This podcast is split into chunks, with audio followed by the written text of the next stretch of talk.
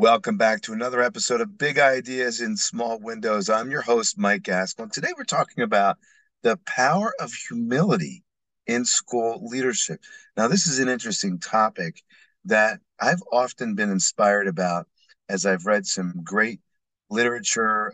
Ego is the Enemy is one of my favorites. And there's just all kinds of literature out there littering the landscape that says effective leaders, especially in places like schools and organizations that have an altruistic purpose, need to be humble, confident, but humble. And what's interesting about this is in my 28 years as an educator and, and 20 plus as a school leader, I'm fascinated by how often we are challenged by the opposite. And you see this in politics today, some very polarizing politics. This is not a podcast about politics, but it certainly shares a good example of what it looks like when we see ego overtaking the effectiveness of any kind of leadership. Now, research shows that leaders who embrace humility often achieve far greater success than those who just let ego drive them. The loudest, most aggressive leaders might appear confident, but their take no prisoners approach is actually toxic, and we certainly need to question their true confidence. Now, these diminisher leaders thrive on surrounding themselves with people who feed their self interest and don't challenge their excessive pride. This insular bubble of ego leads to poor decision making and negative consequences. And who loses? Kids. Kids lose in schools. Now, in contrast, multiplier leaders exhibit modesty and openness to feedback. They prioritize lifting up their team over personal glory. By seeking input, focusing on developing teachers, and admitting mistakes, multiplier leaders are perceived as way more effective.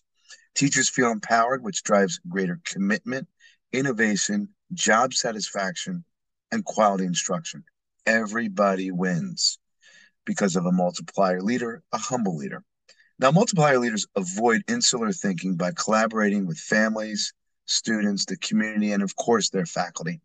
This inclusive approach ensures all voices are heard in serving students' well being.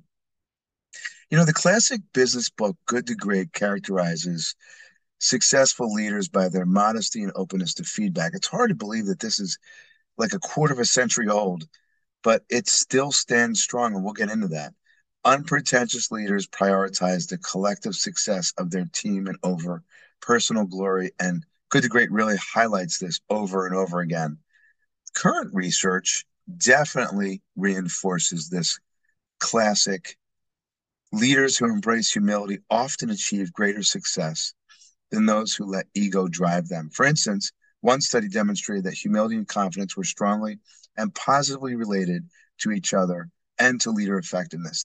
The findings provide support for the importance of humility and confidence as attributes of effective leadership and have potentially important implications for educational leadership. I'll share a link to this study in the show notes.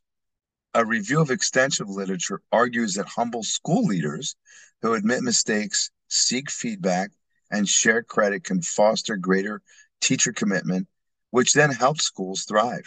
Humble leaders focus on organizational goals rather than their own self promotion. By modeling teachability, humble school leaders can create a more psychologically safe and protective school environment. And this review is a link shared in the show notes as well. It's an extensive review. So, how can school leaders embrace the humility of multiplier leadership? We know now that it's a more effective approach to student success. Start by regularly soliciting feedback from faculty through things like surveys and do the same for your community. Then respond with genuine effort to address concerns. Doesn't mean you have to agree with everything they say, but show that you're responding to it. That gets the respect. Celebrate teachers' achievements, both big and small, and do the same thing for kids through recognitions like encouragement notes or achievement certificates. These little ways of giving positive feedback and support go a long way in how teachers feel about their environment. We also know from other research that professionals tend to prefer the support they get from leadership over even things like financial incentive. Also, involve faculty in the school community in decision making. Seek their input. Same thing through surveys, forums, and committees. Broad collaboration ensures decisions are made in the student's best interest. And again, this is where the rubber meets the road. That's what our jobs as school leaders are to help students succeed. Now, the bottom line is that humility, trust, and collective wisdom create schools where students can thrive. By embracing humble leadership, schools gain the strength of many minds working together. It's that multiplier approach that adds to the collective rather than the diminisher approach of an ego driven leader who squashes other people's ideas. And there's even a fear to go to that kind of a leader and say, Hey, I have an idea and I think we should try this, or I disagree with the direction we're going on that. And I think it would be better to try that. And adapting those ideas, not taking everything literally and just following everything they say, but certainly using some of those concepts really makes a big difference. So let humility and service guide your school leadership. Your students, faculty, and school community will reap the benefits tenfold. And I want to just mention that there's an article coming out soon based on this. I have adapted some principles here to make it, of course, podcast friendly, but that link will be added to the show notes when it comes out in a few days. Meantime, thanks for listening to another episode of Big Ideas in Small Windows. Tune in next time as we tackle our biggest challenges with some real fresh thinking.